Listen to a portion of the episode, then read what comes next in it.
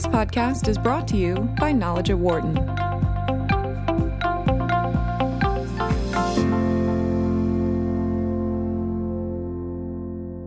We all understand that the world we live in provides countless amounts of data about our likes and dislikes, but it may also be the best way to truly understand who a person is.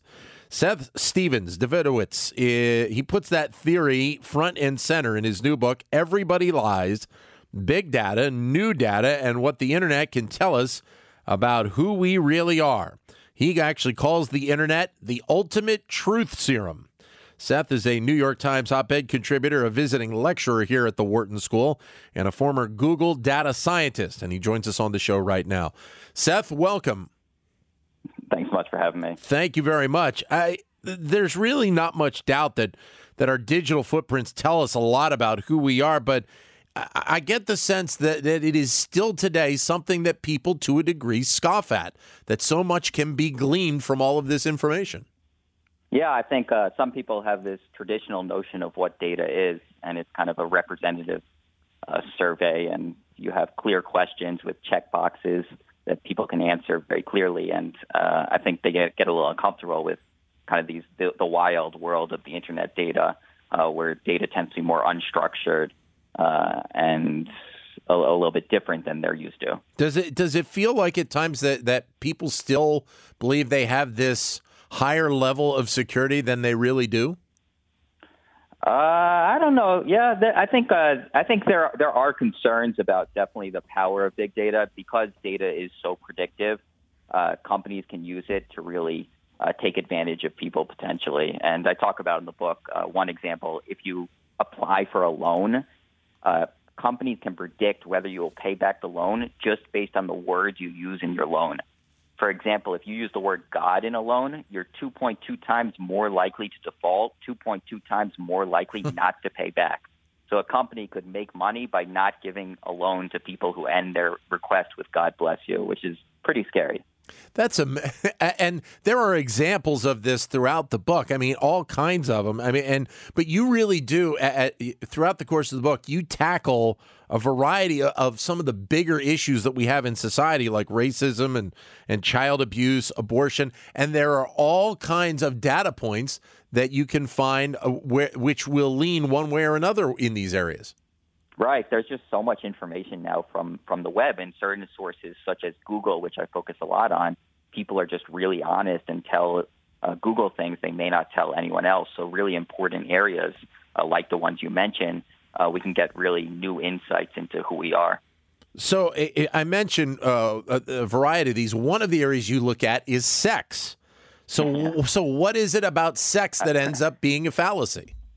I like to say that big data is so powerful that it turned me into a sex expert because uh, it wasn't a natural, it wasn't it wasn't a natural area of expertise for me. But uh, I think there, there's obviously a lot of uh, lying around sex because it's an uncomfortable kind of taboo uh, area, and uh, I think we can learn a lot more from Google searches and from pornography about what people like and kind of the weirdness at the heart of the human psyche that doesn't really come out in corporate meetings or at lunch tables, but reveals itself at 2 a.m. on Pornhub. Well, one of the things that, that, that you talk about is just the use of condoms. And, and yeah. how and how it is a, a fallacy in terms of the actual use of condoms by people when having sex. Well, uh, yeah. If if you ask uh, if you if you ask people how much how frequently they have sex and how frequently use a condom, and you compare that to how many condoms are actually sold in the United States, people say they use a lot more condoms than are actually sold.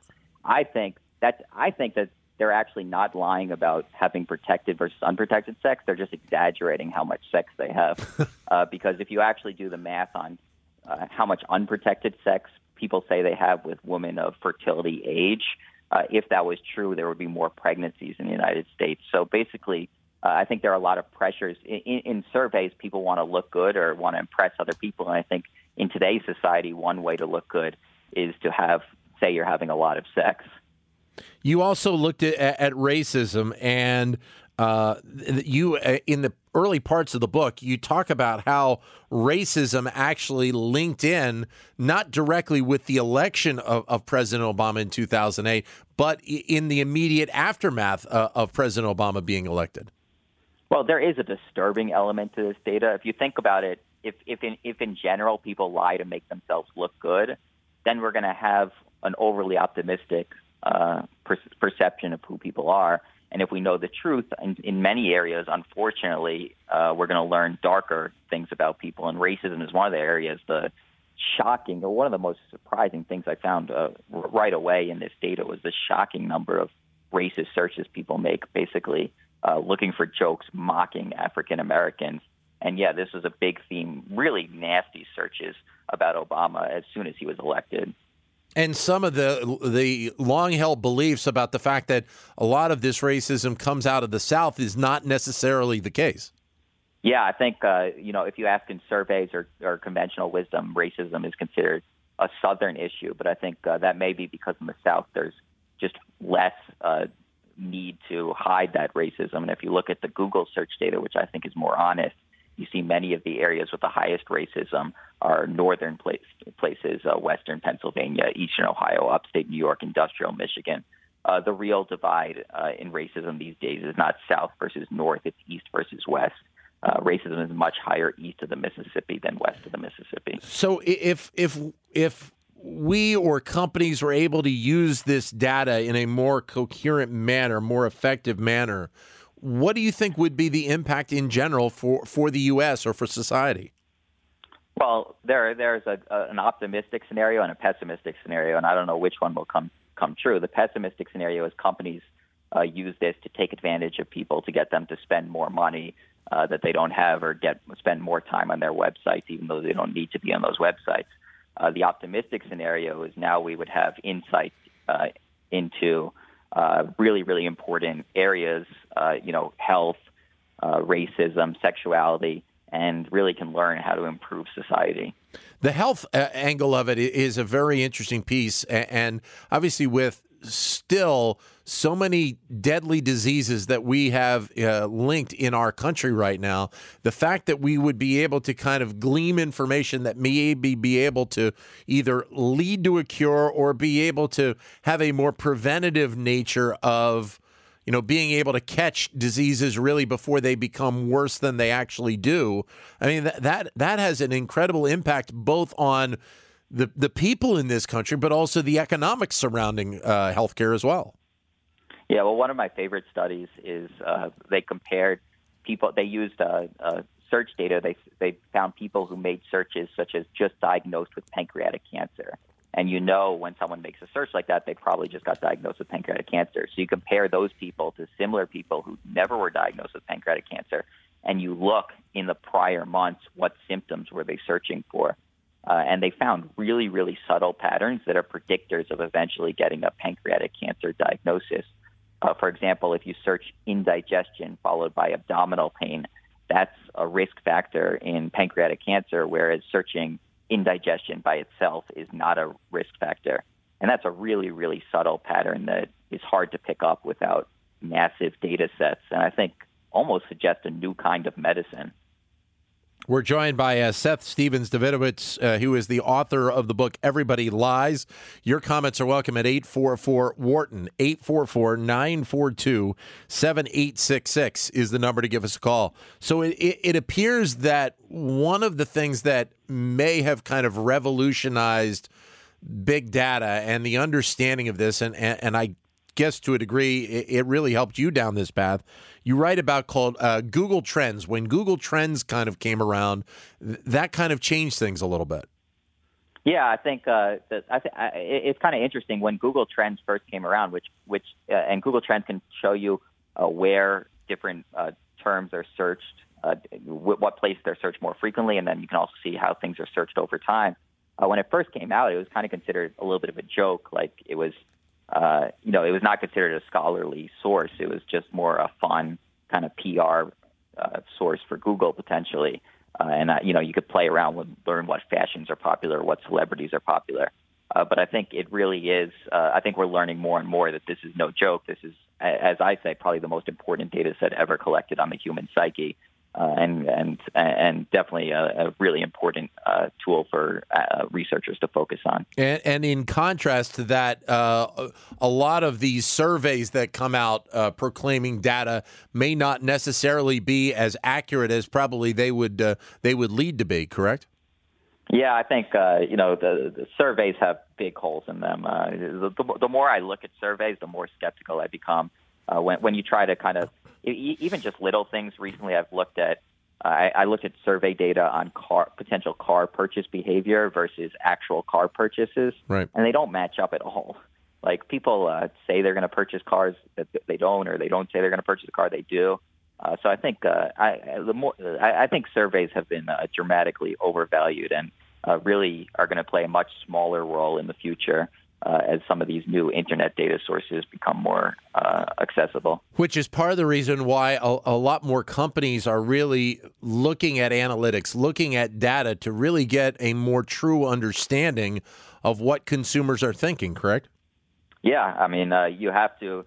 Uh, it's basically. I, I think it's just also just be careful. Every data source, you have to think what what what is this data source? What are the incentives that people have uh, when they're giving me this data source. So it's not, I think a lot of people put, anytime you see numbers or data, you say, oh, that's reliable, right? But a lot of data sources are crap. I mean, it's a, a part of my language, but uh, a, a, lot of data is, is, really unreliable, and a lot of data is reliable. And you know, the, the, what people click on, what people purchase, what people search, uh, that's I think more valuable than many of the other sources that, that you might consider. Seth Stephens-Davidowitz joining us. He is the author of the book Everybody Lies Big Data, New Data, and What the Internet Can Tell Us About Who We Really Are. The book uh, just came out. Uh, it is available in bookstores and online right now. Going back to the political realm for a second, you do talk in the book that. Uh, the data and, and what was out there on the internet did kind of show that President Trump was going to be the person to, to win not only the Republican primary, but also the, the general election, correct? I think there were definitely clues. Uh, there were, I, I, you know, it, it's a little tough to, it's one of the most common questions I get. Can you use Google searches to predict elections? Right. And it's a little difficult because we've only had four elections in which Google search data has been around. So it's a little challenging to predict their models. But I think within four to eight years, uh, we're going to be able to use this data to predict elections very, very well. And I've already talked about some of the clues. I already did right before the election that I thought Trump was going to win uh, because uh, the, a couple a couple of things that, that tip me off is one, you can see based on whether people search for how to vote or where to vote before an election, whether they'll actually turn out to vote. Right. Uh, you can't really trust what people tell you to surveys that they're going to vote. Everyone says they're going to vote, and then many of them don't. Uh, but what this revealed is that African American turnout was going to be much lower uh, th- than in previous elections, uh, and this really hurt Hillary Clinton in, in the election. Uh, and then there was there's like a really subtle clue, which I think is fascinating. Uh, the order in which ca- people support uh, search for candidates can give a tip off of which way they're going to vote. Mm-hmm. If people search Trump Clinton polls, they're much more likely to go Trump's way. And if people go Clinton Trump polls, they're much more likely to search to go Clinton's ways way. And there were much more searches for Trump Clinton polls in certain key states in the Midwest. So, what was? Uh, I mean, is there a an impact that uh, could be gleaned from just having Clinton uh, in a search, whether that include included Trump with it or or whether it did not? No, I think that search by itself is not revealing because you may search Clinton because you love her, or you may search Clinton because you hate her. You may okay. search Trump because you love him. You may search Trump because you, you hate him. It doesn't really tell you anything. Yet it's a, it has to be a little more subtle than that. But the order in which candidates uh, search does have predictive power. It may even be that people uh, give away who they're going to support before they realize it themselves because people may think they're undecided, but if they've been searching Trump Clinton debate, Trump Clinton polls, Trump Clinton election, they're very likely to be going for Trump. Do you believe, though, that we are getting to a point where we're having a better understanding in general about all of this data that is out there? Uh, because it, there, it's seemingly a fairly common story about how we really truly don't understand all of this data and and maybe it's you know it's it's a bit of a gradual process to really get a handle on a lot of this I think we're getting there pretty fast. Uh, you know, it it, it it it it it does need more people. I think because uh, it it initially was considered so strange that you could just understand people from the in, their internet behavior. It hasn't really uh, been the, the subject of uh, as much academic research as I think it should should have been. But it's definitely uh, more and more, and you're seeing more and more methodologists in this area. And I think uh, you know we're really getting uh, we're we're beyond the point where it's just this is cool. We're now actually getting real, real insights into who we are from this data. So, is this going to be a growth area for the the U.S. economy? People that that can do the analytics, that can do you know the understanding of this to to really kind of give their input and and let the data really make the impact on companies and and people alike. Absolutely, but I think it's it's more subtle than people realize. I think people think I actually talked about this. This came up a lot in, in, in, in my Wharton class. I think you think when you when you think big data, you think it's like kind of this very technical thing, and it's all about statistics and kind of a a, a left brain kind of nerdy pursuit. And it definitely does. There, it is a technical area. I'm not going to lie, but uh, it's surprising how much uh, it is a creative process, uh, and th- that uh, it's it's really uh, kind of just knowing what questions to ask, knowing how to find the nuggets of information in that data. You can't really necessarily teach that. You have to. Uh, it, it's it's it's it's a bit of an art that you, you you learn and master over time. So I don't think it's just as simple as throw data scientists at this question, you're done. Uh, it's it's more complicated than that. And that would lead me to believe that we're going to see more tie-ups, more partnerships with some of these data scientists and and a variety of different uh, business sectors uh, o- over the next couple of decades to really try and get a handle on and, and, thinking about some of the world's greatest problems that we have out there, whether it's you know access to water in, in parts of the world or disease or you know I, I mean the the opportunities there to make some changes are great. I think even more so if you're talking about having those partnerships.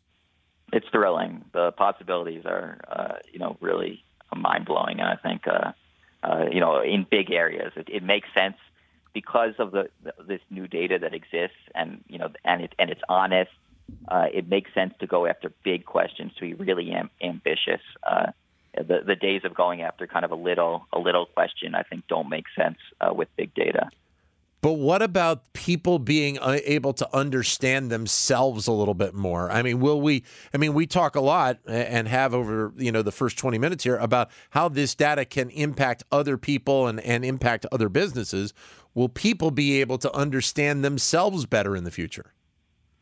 I, I think so. Uh, data frequently understands ourselves better than we understand our uh, than, than we do. So one example is uh, Netflix initially uh, in, in the early days of the company, they asked people uh, what videos are you going to watch in the uh, in the in, in the coming days. So like so so uh, you know this weekend we know what you're watching now, but this weekend what do you want to watch? So we'll cue that up when the weekend comes around. And when you ask them, people say, "I'm going to watch the 19th century documentary," or "I'm going to watch avant-garde French films." And then uh, Friday comes around and they have that in the queue and they ignore it and they watch the same lowbrow comedies or romance flicks that they've always watched. Uh, and I think Netflix just realized they ignored, they should just ignore what people tell you and just uh, instead uh, focus on what they actually do. Let the algorithms uh, tell the story. I think we we tend, we tend to be really uh, make horrible predictions about what we're going to do in the future, uh, and uh, you know we're, we're, we're, we're almost all of us are uh, way too over optimistic uh, and I think uh, kind of data can ground us uh, much better. But and part of this also could be the fact that uh, we're able to understand more so how we may be different as a country compared to say you know China or or France or Germany and that has obviously an impact when you're thinking on the global perspective of whether or not it's business, politics, you know, a variety of different fronts.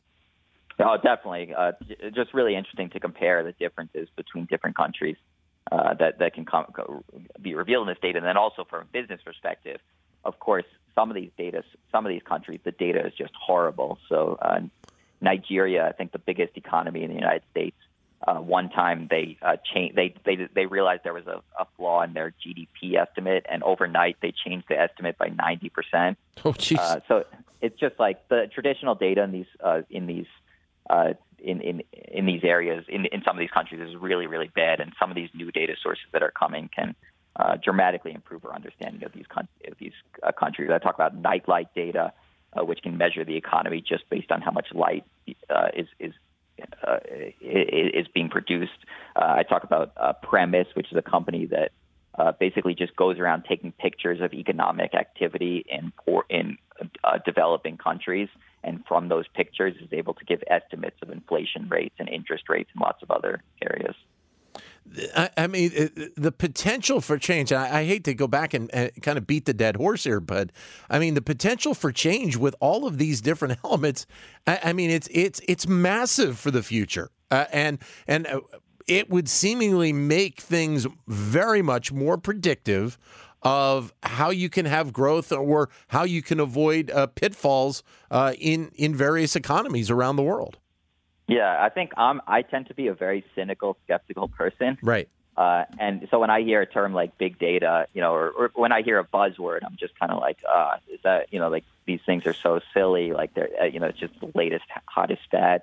But I mean, I've been studying this thing for five years. I've talked to people in the field. I mean, I'm constantly blown away by uh, what you can find, and I think uh, this one, this one's no fad. This is like this stuff's legit and is, uh, you know, really a, a revolution. I think in our understanding of people in the world. You are a, a as you just said, a self-professed uh, tend to be a cynical person, yet your life is in data, and, and, and truly the data is, is, the truth. Correct? Yeah, I think I think I think uh, well, I think in some sense it it, it confirms my skip my cynicism and that you can't trust what people tell you, and a right. lot of the uh, a lot of the traditional data sources, you know, their their incentives in, in people giving you that data. But yeah, but uh, but but I'm not cynical at all about what you can learn uh, if you if you know the right data to look at. We're joined by uh, Seth Stephens-Davidowitz, who is the author of the book "Everybody Lies: Big Data, New Data, and What the Internet Can Tell Us About Who We Really Are." The book just came out; it is available in bookstores and, and online. Uh, as you mentioned, I mean, you really have you immerse yourself in this data on, on a daily basis at this point.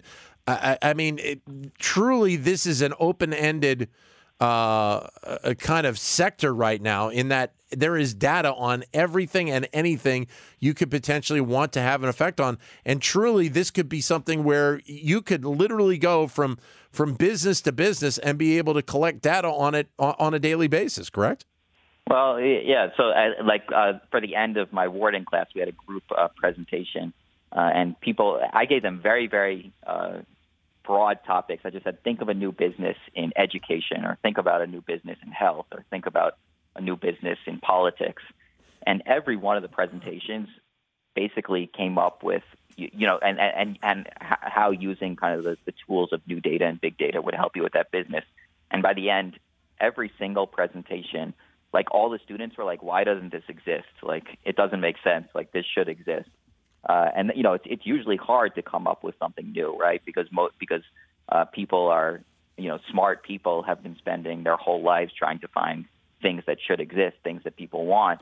But I think with big data, it's really surprisingly easy to come up with a new important idea in a really big area. So you are you are positive about the future here because uh, obviously we said uh, with with working with that that next generation, the students that are going to be out there in society, that they understand the the importance of these types of data points, and they will continue to build and grow them as we go forward. I think it's it's really exciting. The one concern is the ethical issue, definitely. Yeah. Uh, you know that businesses may almost become too powerful uh, and can really fleece consumers for everything they're worth because they know more about consumers than consumers know about themselves. That's definitely a a, a, a big concern I have. So how uh, so so how do you how do you prevent that? How how do you really guard against that then? I think it's it's going to take a lot of work. It's going to take. I think the most people in the area of legal, you know, the law and ethics aren't quite prepared for just how revolutionary big data is uh, in, the, in in some of these you know, basically, I like to think about it that everything correlates with everything, right? There's very little that's zero point zero zero zero correlation. Yeah. So just about anything you do will predict something else you do. Uh, and now, you know, traditionally companies have had only three or four or five variables to make these predictions on, but now they have pretty much everything anybody's ever done to make these predictions. Uh, so it's uh, it, it, it's very powerful stuff. Seth, great to have you on the show today. Thank you very much for coming on. Oh, thanks so much for having me. Thank you. The book, again, is Everybody Lies Big Data, New Data, and What the Internet Can Tell Us About Who We Really Are. Seth Stephens-Davidowitz is the author of the book. As we mentioned, it just came out and it is available in bookstores and online. For more insight from Knowledge at Wharton, please visit knowledge.wharton.upenn.edu.